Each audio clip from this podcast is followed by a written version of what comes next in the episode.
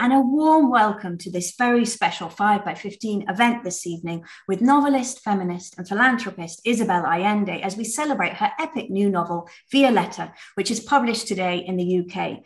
And thank you so much for joining us tonight. We've had hundreds and hundreds of people signing up, watching live and on the catch up. And we're thrilled to have so many people with us. And I want to say a huge thank you to Bloomsbury Books. It's our honor to be hosting this special event and to be joined by our chair, the journalist and broadcaster Alex Clark.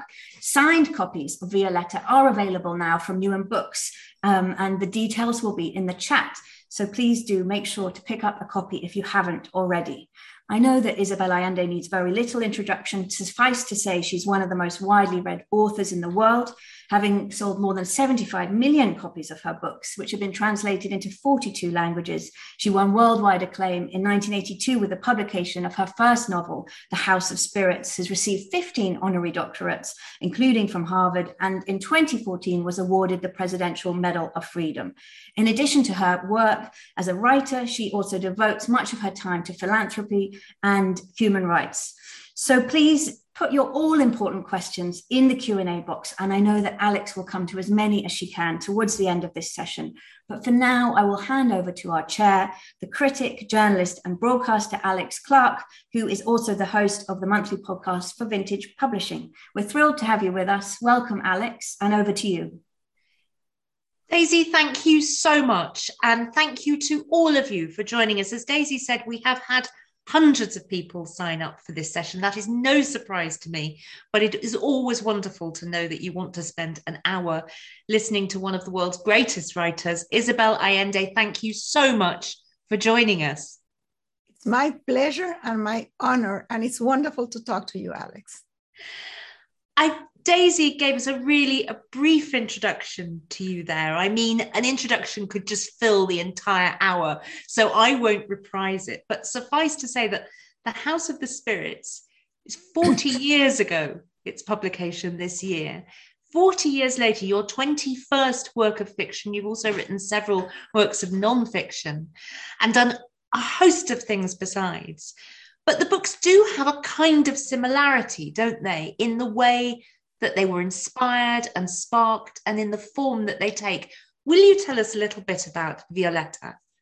You know, Alex, I had not noticed the similarities until a few people who have read the book because it was just launched today um, have pointed out to me that there are similarities. The fact that my first novel started as a letter from me to my grandfather who was dying in Chile.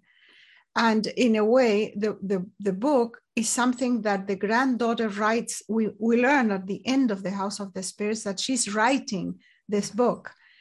And um, Violeta started when my mother died.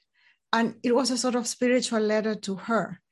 And uh, although Violeta is not exactly my mother, she was modeled after my mother. And it also has the, the shape of a letter. And I think that in both cases, it's a sort of long epic story about a time. It's the time which is fascinating, the 20th century.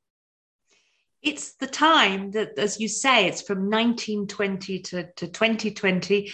The book is bookended literally by two pandemics. It begins with what we became known as the Spanish flu, ends with the coming of the coronavirus so much happens in between.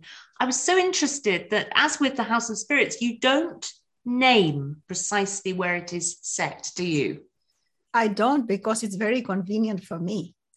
I, I, if I name the place, I have to be very strict with the time, the facts, the dates. And although historically anybody can recognize where it happens, it could be uh, Chile, Argentina, Uruguay, maybe Peru. It's the southern cone, cone of, the, of South America. Mm. But the events, the military coups, the dictatorships, repression, the, the effects of the, of, of the Second World War, and all that happened the same way in many places. And if I don't mention Chile, I can move things around a little bit, not much, but enough to give me some literary license. And I guess that's part of the literary license. You were talking there about the inspiration of looking at your mother's life, the, the feeling of this span of time. But it was evidently important to you that you did write a work of fiction rather than a work of memoir. Um, just talk to us a little bit about that, that business of taking facts and historical moments and periods and places, even if unnamed, and turning them into a story. Um, I could have written a memoir about my mother, but I was too close, close to her and close to the time of her death. I usually need more, more time to, to internalize and analyze things. Um, and I feel always more comfortable in fiction than in nonfiction. And the idea of transforming my mother and her life into a novel made it much easier for me to have enough distance and irony to write about that period and about that life. So, um, in general, I wish I could write only fiction, but some subjects require nonfiction. And then I'm stuck because I really need to stick to the facts. And I am a great liar and I exaggerate and I change things in life. So when I have to stick to the facts, I really have a hard time. Well, it struck me reading the book, and as you say, it's it's in the form of a letter, a letter that Violeta is writing at the end of her very long life. Um, and it strikes me that there's a sort of fiction within a fiction because we don't always tell the complete truth in letters, do we? I mean, we're putting a sort of gloss on our lives. I was interested in all these different ways of recounting what happens to oneself in a life.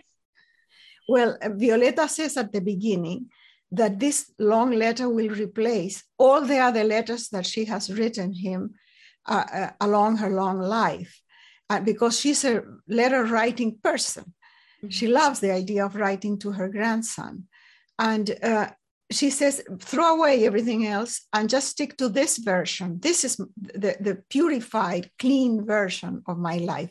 But it's not clean at all because she tells him about her, um, her sex life, about money, about uh, uh, all kinds of stuff that people usually don't write in letters. But I have the precedent that my mother and I wrote to each other every day.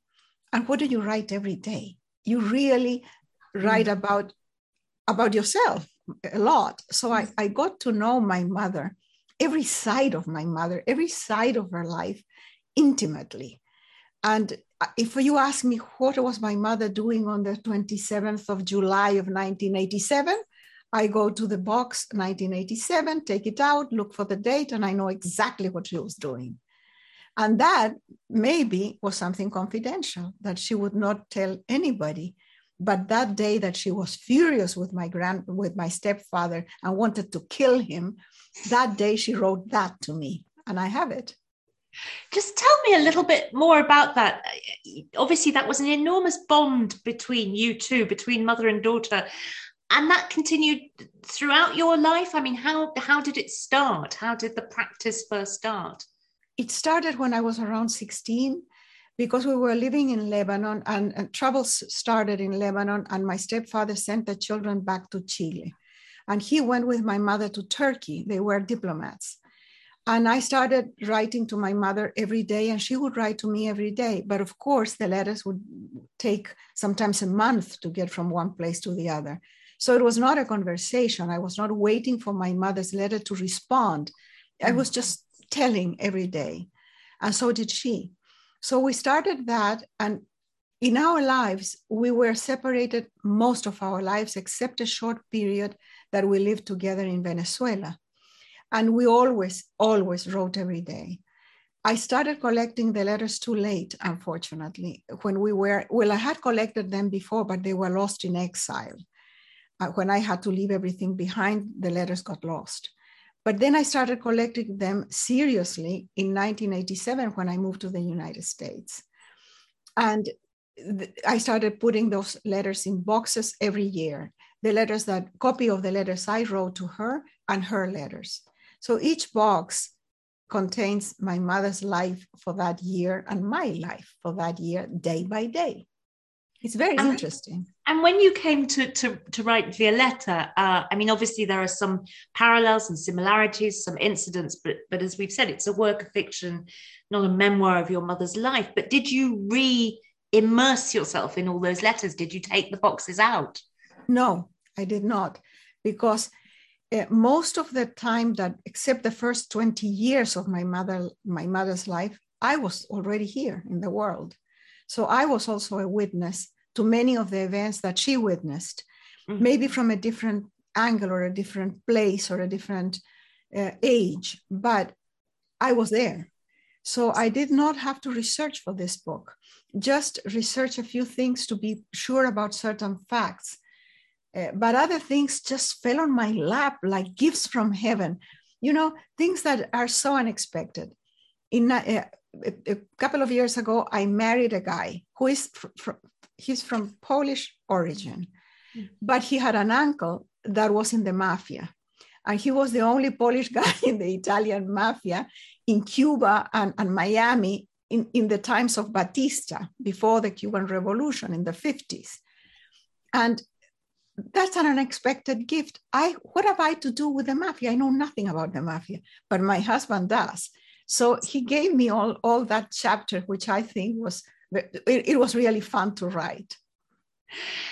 Well, you you make the allusion there to some of some of the adventures. That's one adventure that Violeta has in her life. She has a lot. Now, as you mentioned at the beginning, the book is you know only just becoming published now in in various languages and places so not everybody who's who's uh, attending tonight will have read it we we know that you will um, so we don't want to give things away, but I think it's fair to say that Violeta starts her life in a very particular kind of way. She's wealthy, her family are bourgeois, they're much concerned with appearances and manners. Everything is orderly, and it doesn't last for very long, does it? And that sparks a kind of hugely adventuresome life. Of course, you've got to give a life over 100 years in a work of fiction, you've got to make a lot of things happen, haven't you? Yeah. Um, someone pointed out that how come that she has so many love affairs? Well, in a hundred years, you can fit a lot of love affairs, even if they are long. And uh, and so, in a hundred years, you have a lot of history, things that are happening that sometimes force your life in a certain direction that was unexpected. In her case, because of she belongs to that political class that is conservative, Catholic, uh, patriarchal, um, that bourgeois class, as you say, upper bourgeoisie, um, she would not be interested in, in the poor or in social um, disadvantaged people or none of that. It was not, not in her realm until she loses everything and she ends up living with, with the, the, the people in the south of the country where, she, where she's in touch with indigenous people, with poor people, with farmers, with and and then her idea of the world shifts completely and she becomes a different person. I noticed that you used the word of yourself, of your own life, exile, uh, a few minutes ago. And that's what Violeta and her family call their own, having to go and live in this very, very far flung place, very remote community rural community with basically no amenities, no luxuries whatsoever. And it is in many ways the kind of making of her and in a way of the family. And I wonder what part you think exile, stepping away from your life and having to remake a life is important and, and how much it happened to you because you moved around a lot in your life, didn't you? I, I did. I have been always displaced for my life. I, I was born in Peru. My father abandoned the family when I was three. My mother returned to Chile to live in her parents' house. So I grew up my first few years in Chile. Then my mother, my mother married a diplomat. We started traveling. Then I went into exile and then I became an immigrant in the United States. I'm always a foreigner. I go back to Chile and I'm still there a foreigner because the country has changed and so have I, and the world has changed. But uh, you, your question about how important exile is, I don't wish exile to anybody, anybody. You don't want to be a refugee. You don't want to lose everything you have and be forced out of any of the place that is familiar to you, where you feel safe. And you leave because you feel unsafe and because any other thing is safer than staying. And before we understand that, there is no compassion for refugees because we think that people just get out because they, they want a better life. Those are immigrants. But refugees is very different. So I don't wish exile for anybody. And that family calls themselves in exile because really they are in exile from their social class. Mm-hmm. Yes. But they, yes. yeah, they had to leave everything behind as I did, but for different reasons. And they go to a place that in appearance is like, like terrible, it's exile. And they are welcome. They are, they are giving a family, they are giving love, they, they learn a lot. So the, the word exile in that case is ironic because it, it's not exile mm-hmm. really. It's the way they call it. And they don't dare say it aloud. They only call it like that among themselves, never in front of other people, because they know that it's a, it's it's not fair. That's not exile really. But on uh, the other hand, talking talking about exile, I don't think I would be a writer today, and I would not be talking to you today, Alex, without the experience of exile. Because The House of the Spirits, my first novel, is an exercise in nostalgia. It's trying to get back everything I lost.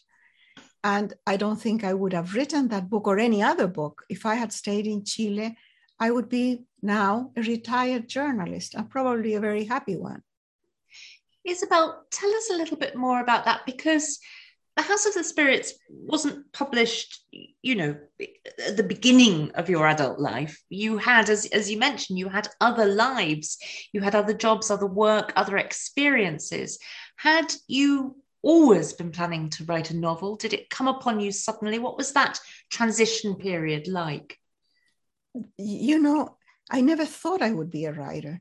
It was the time of the boom of Latin American literature from the 60s to the 80s and they were all men. There was not one female voice in the whole boom for 20 years, not because women were not writing in Latin America, but because they had been systematically ignored and, and dismissed. Um, fem- uh, books written by women were lesser than books written by men, no matter who wrote them.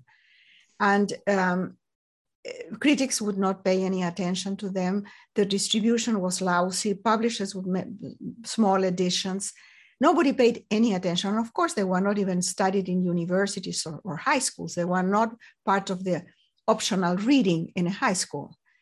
And um, that has changed completely now. But when I published The House of the Spirits, they said I was the only female voice in the in the boom. Then they said, no, she's not from the boom, she's post-boom. But in any case, it was rare that a book by a woman would have the success and, and the world acclaim that that book had. I was very, very lucky because that not only paved the way for my following books, but for other writers as well, other women writers. And today there are as many women writers of fiction in Latin America as men, or maybe more. And they are extraordinary. There is a wave of young women who are taking this the literary world by assault. I wonder what it felt like to be part of that boom and i'm i'm talking as somebody who was obviously you know totally outside of it and you suddenly saw these writers being published great uh, ceremony and great fanfare and something new magical realism was something new and we were reading in the uk for many of us things that kinds of writers and writing that we were completely unfamiliar with. And of course, it had that feeling of something really exotic the names, the places, what was being described. I wonder how it felt to be in the middle of it, to, to be seeing it from the inside, that idea of the boom in Latin American writing. Well, it was a choir of very diverse voices from different countries, but it was an harmonious choir that sort of presented Latin America in different voices and aspects to the world, but also to us, to Latin Americans, because before the boom, writers were writing in their countries of origin and published there and maybe famous in their own countries. But it, it was not exported or distributed all over the continent until the publishing houses in Barcelona picked up these wonderful writers and books and uh, published them in Spain and sent them back to Latin America so that we could all read them. So I belong to the first generation of Latin American writers who grew up reading these great men from the from the boom. And I say men because, as I said before, they were all masculine voices, all tenors and baritones, no sopranos in there. And um, so, so for us, it was a revelation. I remember that reading them, I had for the first time the idea that I belonged in a conglomerate that was all different, but we all belonged in that in that place. It wasn't Chile like an island in the middle of nowhere. There was Colombia and, and there was Venezuela and, and Peru and, and Argentina, the wonderful writers from Argentina and Mexico. So that that created a sense of belonging that for me was important. I don't know if other people of my generation felt the same way, but I, but I did. I was a very avid reader, so I read them all. I mean, there, there's of course the fact that there was so much uh, in South America and Latin America happening politically. And this is such an important part of Violeta. We will, I know, come back to Violeta's love affairs uh, and the idea that they, they simply gather pace as she gets older. And there's a great, energetic, fun part of the book. But there is also a kind of political awakening through the novel. Yeah. She's not terribly interested at the beginning of it. She is actually very, very good, Violeta, at making money. She's very good at business. She's very good at love. She's not very interested in politics, is she? And then that gradually changes that that changes when politics affect her life. Mm. When she's hit, hit personally, then she gets involved. And that's typical of that social class. And at that time, uh, later, I think that many young people at university uh, were sort of awakened into politics, even if they did not belong to the working class they, they would get involved out of idealism. But it was not the case in 1920 when Violeta was born, and let alone in that remote place where she's living. But as her life, as she finds herself confronted with repression and, and she feels it in her own family and in herself, then she gets involved. The same way when she sees it's very this I, I came to realize this after i had read the book that violeta puts up with a lot of, of domestic violence mm. and she doesn't see it until she sees it in somebody else and then when she sees other women suffering she says why the heck is she she puts up with this. And then she said oh well i did. I put up with it too. Mm. so it's the same in politics. She is uh, she doesn't see it until she sees in others. There's a wonderful line in the book that i i jotted down because it, it's it's about the fact of progressive politics uh, in the country where the book is set, and it comes quite sort of late on. And the writer says, Violeta says, we were in the wrong hemisphere and ahead of our time, which is why we paid dearly for it. And I found that such an interesting, you know, just encapsulation in one line of the book of a way of thinking about South American politics, that there was this move towards progression, this move towards socialism. But somehow it wasn't accepted. And the repression that followed it was dreadful well, and is enumerated in the book mostly it wasn't accepted because the CIA intervened in every country. It was the time of the Cold War, and the United States would have never allowed another Cuba in the continent. They would not allow any leftist movement to even exist. So they trained the, the military and they armed the military as, uh, as mercenaries of the upper classes and they um, and defenders of American interests in Latin America because there were economic interests and politic, geopolitical interests as well. So, in, in conjunction with those with the conservatives in every country, the CIA managed to topple democratic governments and install horribly repression dictatorships. In some countries, uh, they, they somehow protected the military who committed genocides. In, in Guatemala, they killed 200,000 people, indigenous people. 620 villages were disappeared from the globe. They, they burned people alive. I mean, the kind of stuff they did was horrendous. And that created collapsed governments, corrupt governments, a state of, of violence, especially in countries like Guatemala, El Salvador, Honduras, where the intervention was brutal. And now these people are running away from, from violence, from the gangs, from the narcos, from corrupt governments, from poverty, lack of opportunities, and coming to ask for asylum in the United States. And the United States does not see the responsibility it has on the situation those people are running away from. So, and that that's the period I, I witnessed and I lived during my time, which is also Violeta's time. Yes, and it's very it's very powerfully um, detailed in the book. I just wonder, just staying with with um, with the political situation, obviously it's beyond the book. Um, how do you feel when you look at Chile now and look at the fact that you have a new president, the youngest president yeah. I think you've ever had as a socialist? Does it feel like a different time is coming? Well, I, I wish Violeta would have lived a little longer and she would have, what would she think of the new government? I think she would be delighted. She would not have been delighted as a young woman because she, she was not aware of anything. But today she would, because that generation would be her grandson's generation. And it's, it's uh, in, in Chile, something really interesting started happening in October of, of 2019 when suddenly they raised the fee of the of the subway four cents. It was nothing. It was just nothing. But first the students and in 24 hours a million people in the streets protesting against everything furious and and there were no leaders there was no political party there was no idea why they were protesting why they were so furious. For four cents no. They were furious for, for decades of a social system social economic system that created incredible inequality.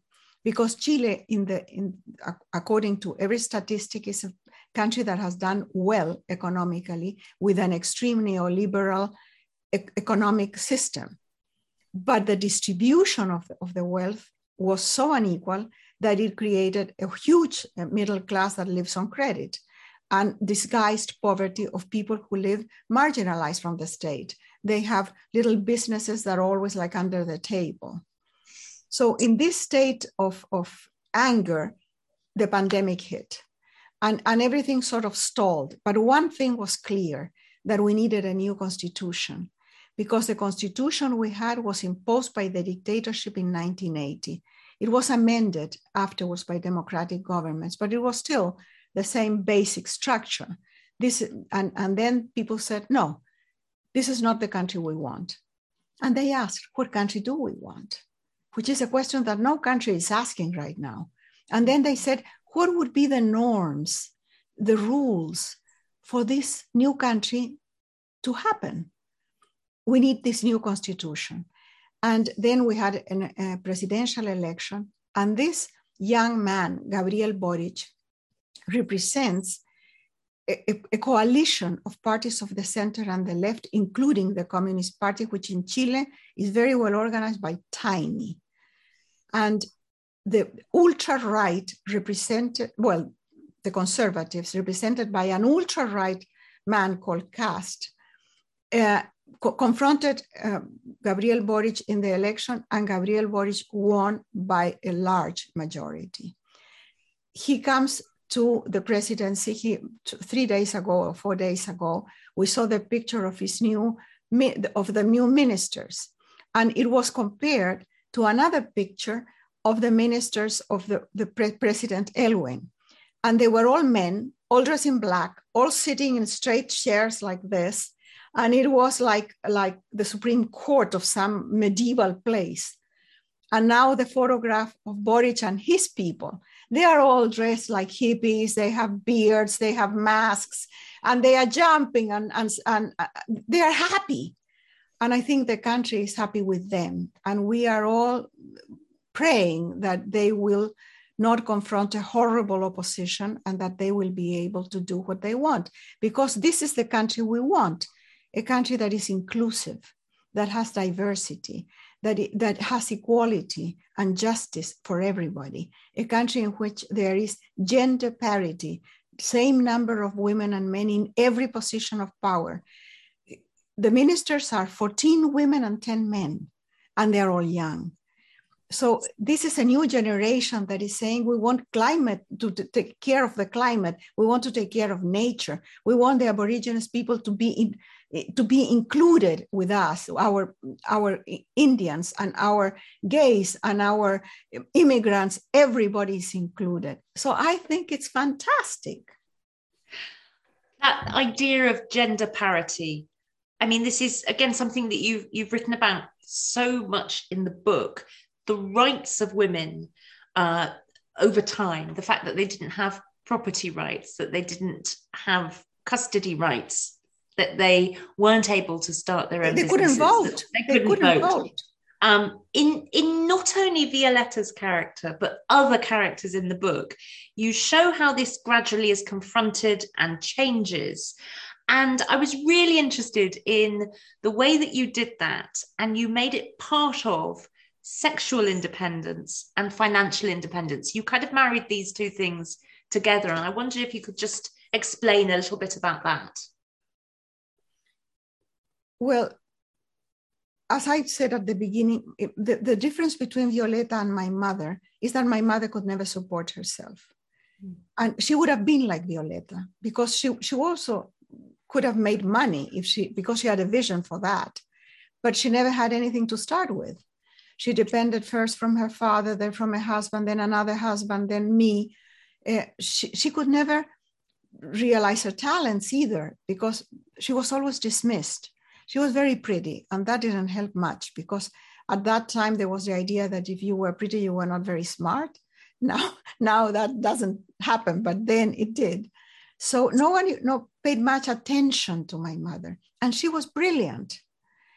Uh, so, so in, in, what was the question? I got lost. I, I, was just interested that one of the ways that you portray Violeta's power and her resilience and the fact that she survives all sorts of situations in her life is by making her sexually independent. She does what no, but mostly economically and financially and economically, and and the two seem to go hand in hand for her. And I was very interested by that. Yeah, I think they they not, not necessarily go hand in hand, but but most of the time it does, because um, Violeta is always capable of supporting herself. Even she she supports her husband at the beginning, and then later the lover.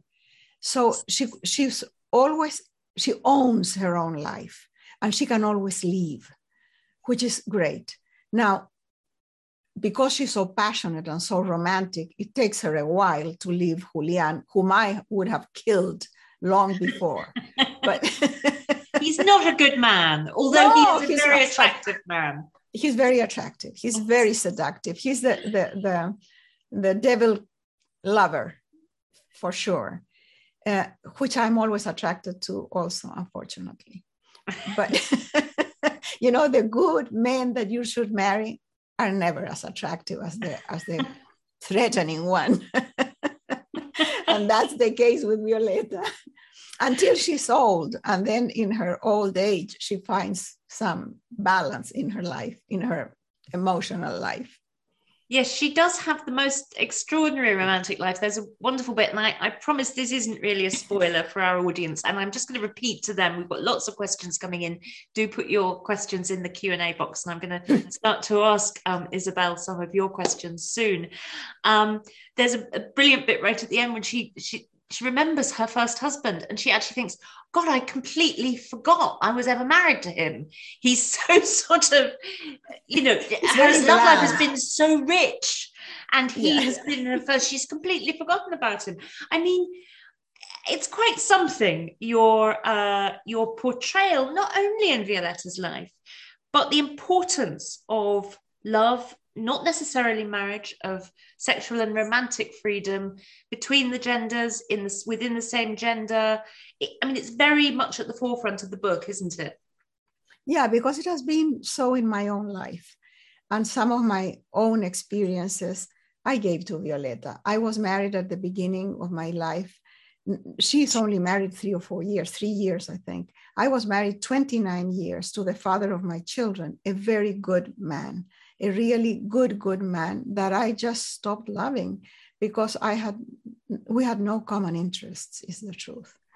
And exile didn't help either. And then I was married to the devil lover for 28 years, the kind of guy that is um, fascinating in many ways. I even wrote a book a fiction, it's a fictional recount of his life. Uh, I should have left him long before, and I was completely hooked by my romantic idea of him and my my being in love of love, which is has been my problem always. And then when we, I finally separated from him, I was 74 years old, and everybody said, "But are you going to divorce at 74? Are you crazy? Why?" And I said, well, because it takes a lot of courage to stay in a relationship that is not working. Mm-hmm. It like, takes way less courage to leave. And so we separated. And I promised that in a few months, I couldn't remember anything. I, I look at pictures of, of Willie now, and it's always a surprise of how handsome he was because I had forgotten. And then I try to remember why I did not love him at the end, or why he didn't love me, or why what why were we in therapy for so long? I can't remember. I should call that therapist, I don't know where he is now, and ask him, what the heck did we talk about? Because I don't remember at all. So I understand that Violeta would not remember her husband.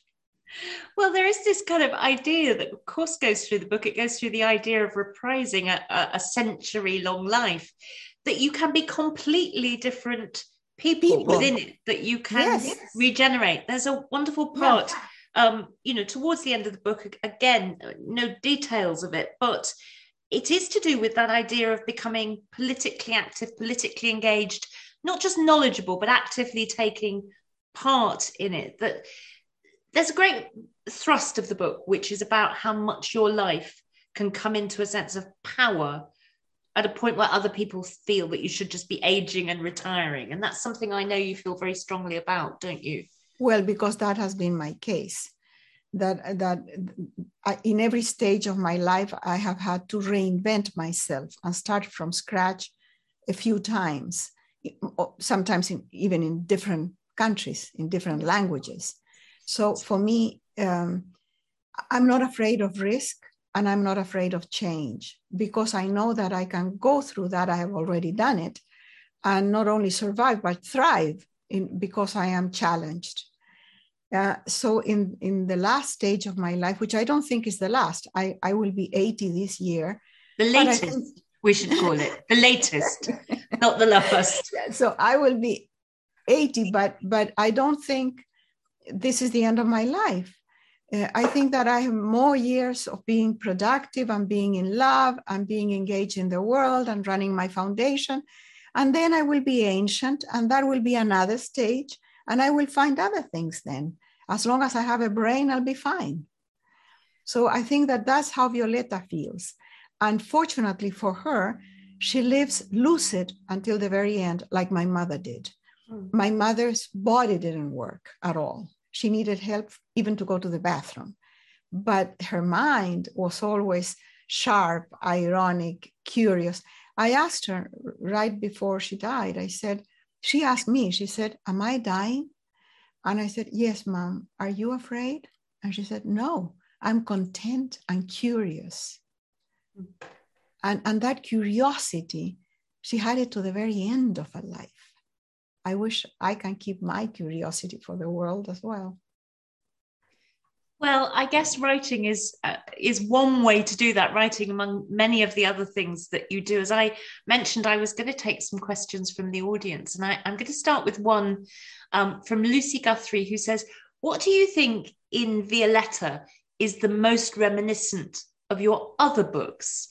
Um, so, what about the novel would, would most feel linked to your other books? I mean, we've mentioned, of course, the structure of the House of the Spirits, but but is there do they feel linked? Does it feel linked to your other books in some way? You know, there are several elements that are repeated in my books, and even if I don't try that on purpose, it, it just happens. And because those are my obsessions, those are my demons, the things I care for.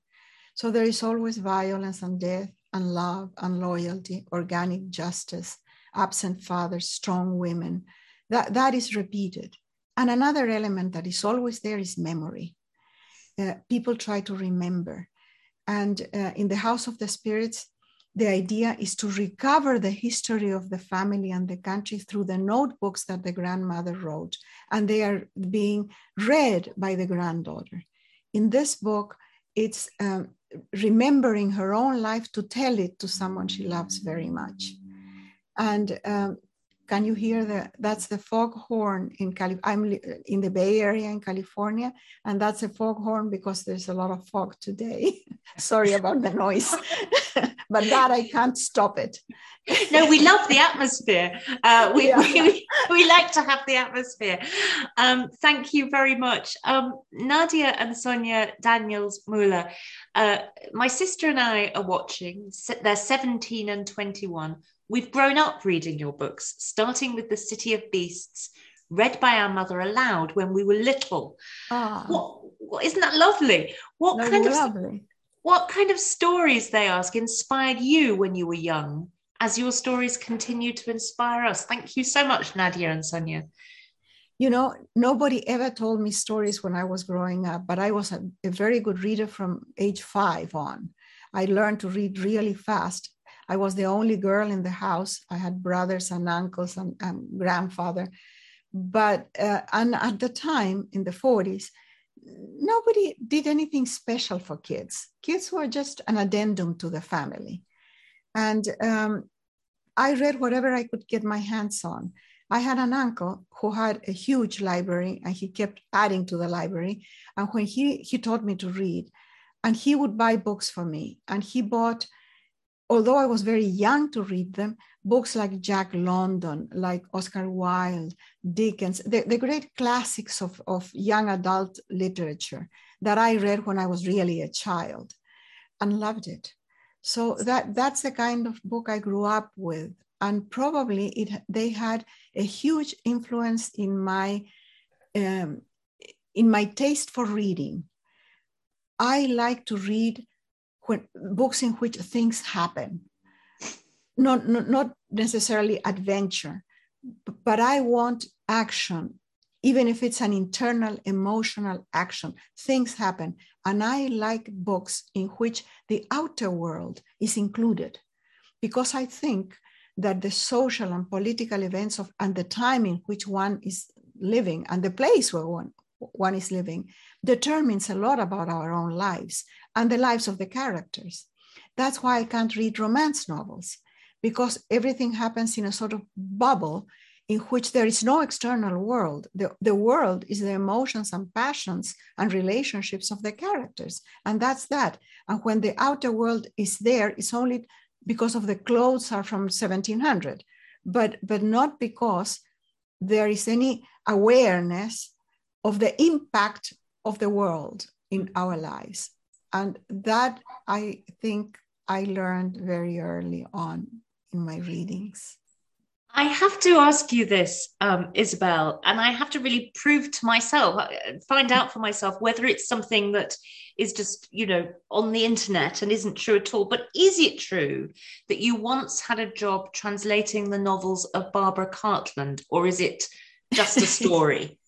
Well, it's partly a story. I did translate romance novels when I was young, and I did change the the dialogue and the ending a little bit because I wanted the heroine to look a little better, not so stupid. but so I was, of course, I was fired very, very soon. I was fired. But you know what?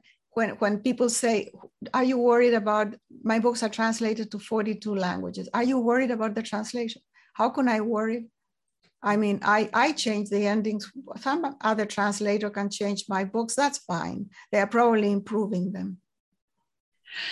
Thank you. Um, well, I, I, can't help but think translating romance novels must have had some, even if it had the opposite effect on your writing, you decided it was you, what you didn't want to write. So, an, another question from Lucy here uh, that I'm really interested to put to you. How do you think Violeta, among your other books, will be perceived by different generations? Because, of course, all generations are included in this book, aren't they? Yeah, I have no idea. I have no idea uh, how they will be perceived. You know, I learned recently that uh, because someone was making a study about it, that most of my readers are between 22 and 55 years old, mostly in their 20s. So I have no idea why they read me and what do they find there because I, I am not a modern writer in the sense that i'm not writing about technology about science fictions about so many things that interest young people and you can see that in the internet and you can see in the social media that they are interested in in things that i don't write about most of the time so i don't know but Jack London probably didn't think you were reading his books, I suppose, or wouldn't have thought that. So books can go on a long journey, I guess. Yeah, they, they have a strange life of their own. Um, Cassandra Penny asks, has your creative and or writing process undergone a change since the beginning of the pandemic? Which is an interesting question, isn't it? Yeah, I don't know because it's too soon to tell.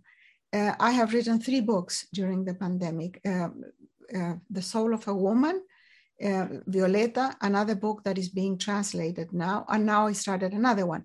But I will not see if anything has changed until much later. Uh, I think that um, Violeta, except for the fact that it starts in one pandemic and ends in the other, is was is not a book that is a pandemic book at all. It's just I, I thought it was poetic to start it with one pandemic and end it in another hundred years later because if my mother had lived a little longer, she would have died in the other pandemic, in our pandemic today. But I don't think that book is affected by that. I don't know. But in terms of your, I'm just just wondering as a, a question from from Steph here that's sort of related. Uh, she says, "Do you feel a need to write every day, even if you're not working on a novel? If so, what do you think drives your need to write?" Um, and she says she can't wait to read the book.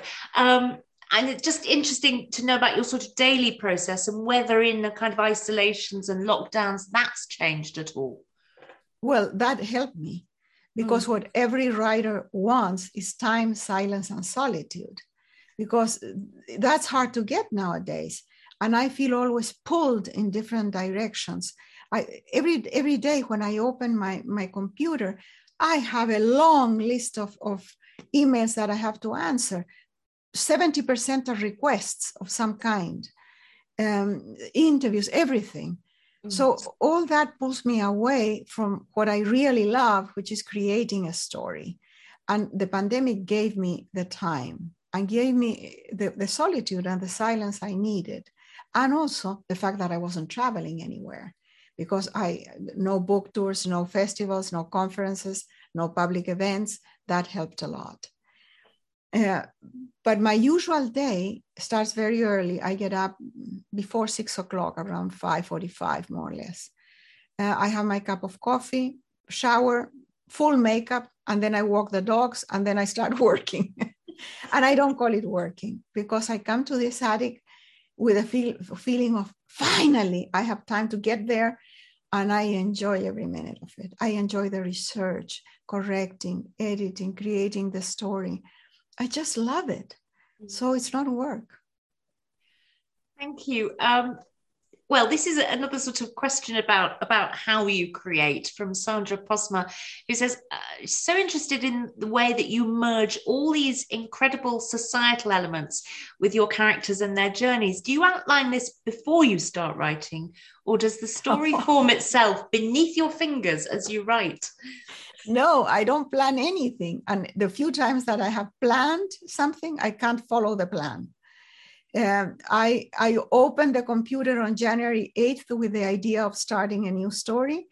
And sometimes, if, it's, if it is a historical novel, and I have written several of those, I have a time, a place, and an event that I want to explore. And most of the time, I have done some research before. So I have like a platform to, to move my characters, but I don't know the story. I don't know who the characters are, who are the protagonists, the sec- secondary character, nothing. It, it, all that starts sort of appears once I get the tone, once I decide mm-hmm. how it's going to be told, who is going to tell it, whose voice it's going to be. Is it third person, first person? Is this person talking to somebody else?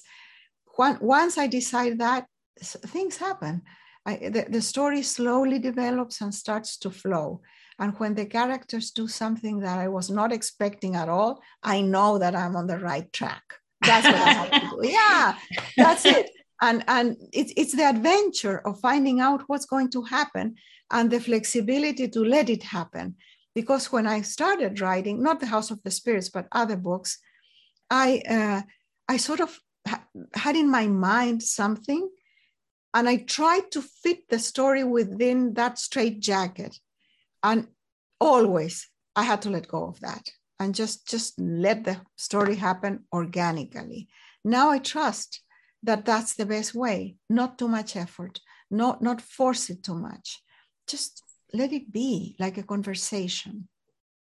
We've mentioned, of course, we've we've talked about the fact that your mother's life and the fact that you had written to each other every day was was part of the sort of foundation of the imagining of this book. Uh, but I know also the the person to whom the book is written, the novel is written to Violeta's grandson. And I just wanted to mention that I think that was an inspiration. That character, the character of Camilo, is inspired by uh, your closest friend to whom the book is dedicated, isn't it? Yeah, he's a Jesuit priest. I mean, a feminist agnostic and a Jesuit priest. Look at that friendship. and he lives he lives in the north of Chile, and we communicate by Zoom, except when I go to Chile and I and I try to see him.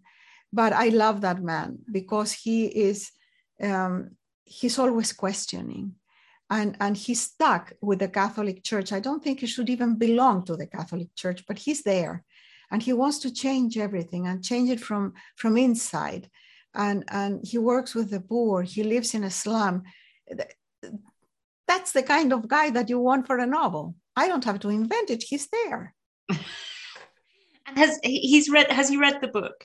No, he doesn't even well he, he now knows because uh, the, somebody told him a few days ago that the book is dedicated to him. But it will be a surprise to find himself in the book. Um, a, a, questioner who doesn't um, give their name asks what you think we should plan to do with our own personal letters and i'm just going to link that to another question from marie uh, who loves all your books and is looking forward to Violeta and wonders if you had any advice for her writing the story of her own mother's life as a novel. Her own mother was 91, born in the year of the Irish Revolution, nursed through World War II. And she says keeping the distance is easier in fiction. So it's sort of two questions really. When you when you're inspired by something in life, how would you go about putting it into fiction? And what do you think we should do with all our letters and personal effects? Well, I think that letters are wonderful, and I save uh, save the letters that I think are important. Now on on Zoom, they are in the cloud somewhere. They're, I mean, on email. Um, don't show anybody the love letters because you will be so embarrassed. You don't want anybody to save your love letters.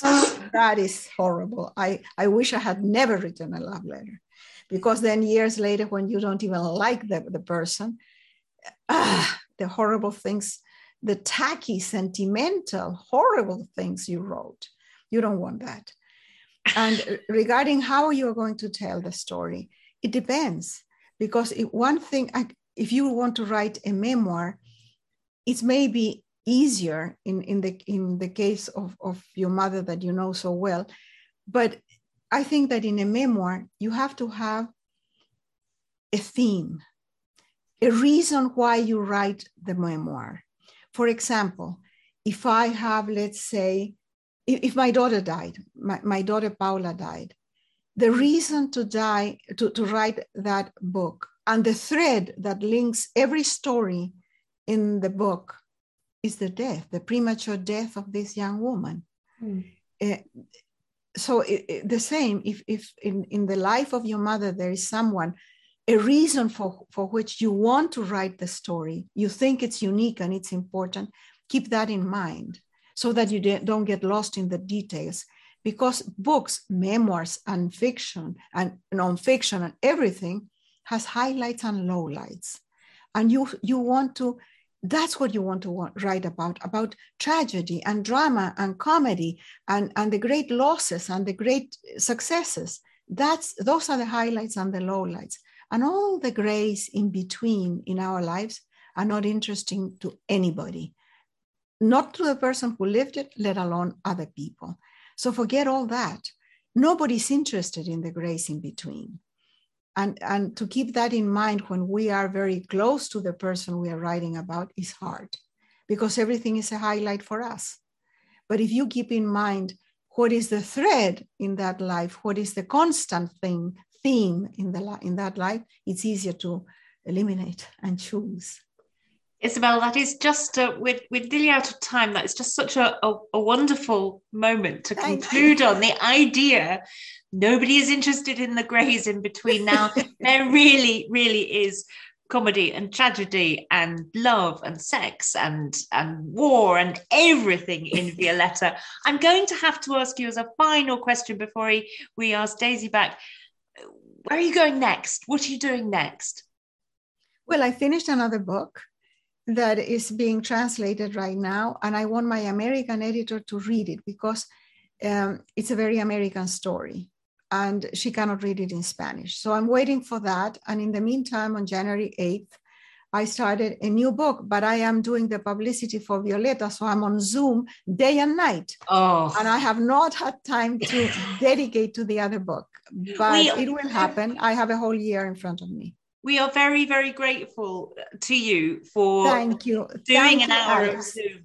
Um, daisy i think you're going to come back and, and say good evening to everyone. Thank, thank you very much to 5 by 15 and thank you for having us Isabel and Alex, thank you both so much. What an extraordinary, rich discussion. We would touched on so many topics from curiosity to aging to displacement and exile, letter writing and translating, romance, fiction. We absolutely loved being with you for that hour. It was very, very special and a real honor for us on the launch day of Violeta to be able to host you. So um, the book is published uh, today in the UK by Bloomsbury Books and Newham Bookshop have got signed copies available. I hope that everybody will pick up a copy. Thank you for all of your excellent questions. I'm sorry we couldn't come to all of them, but there will be a podcast and recording coming soon, and I hope that you will share it. And um, for now, it is good night from us. Thank you, Alex. Thank you, Isabel. Thank you. And we will see you, you again very soon.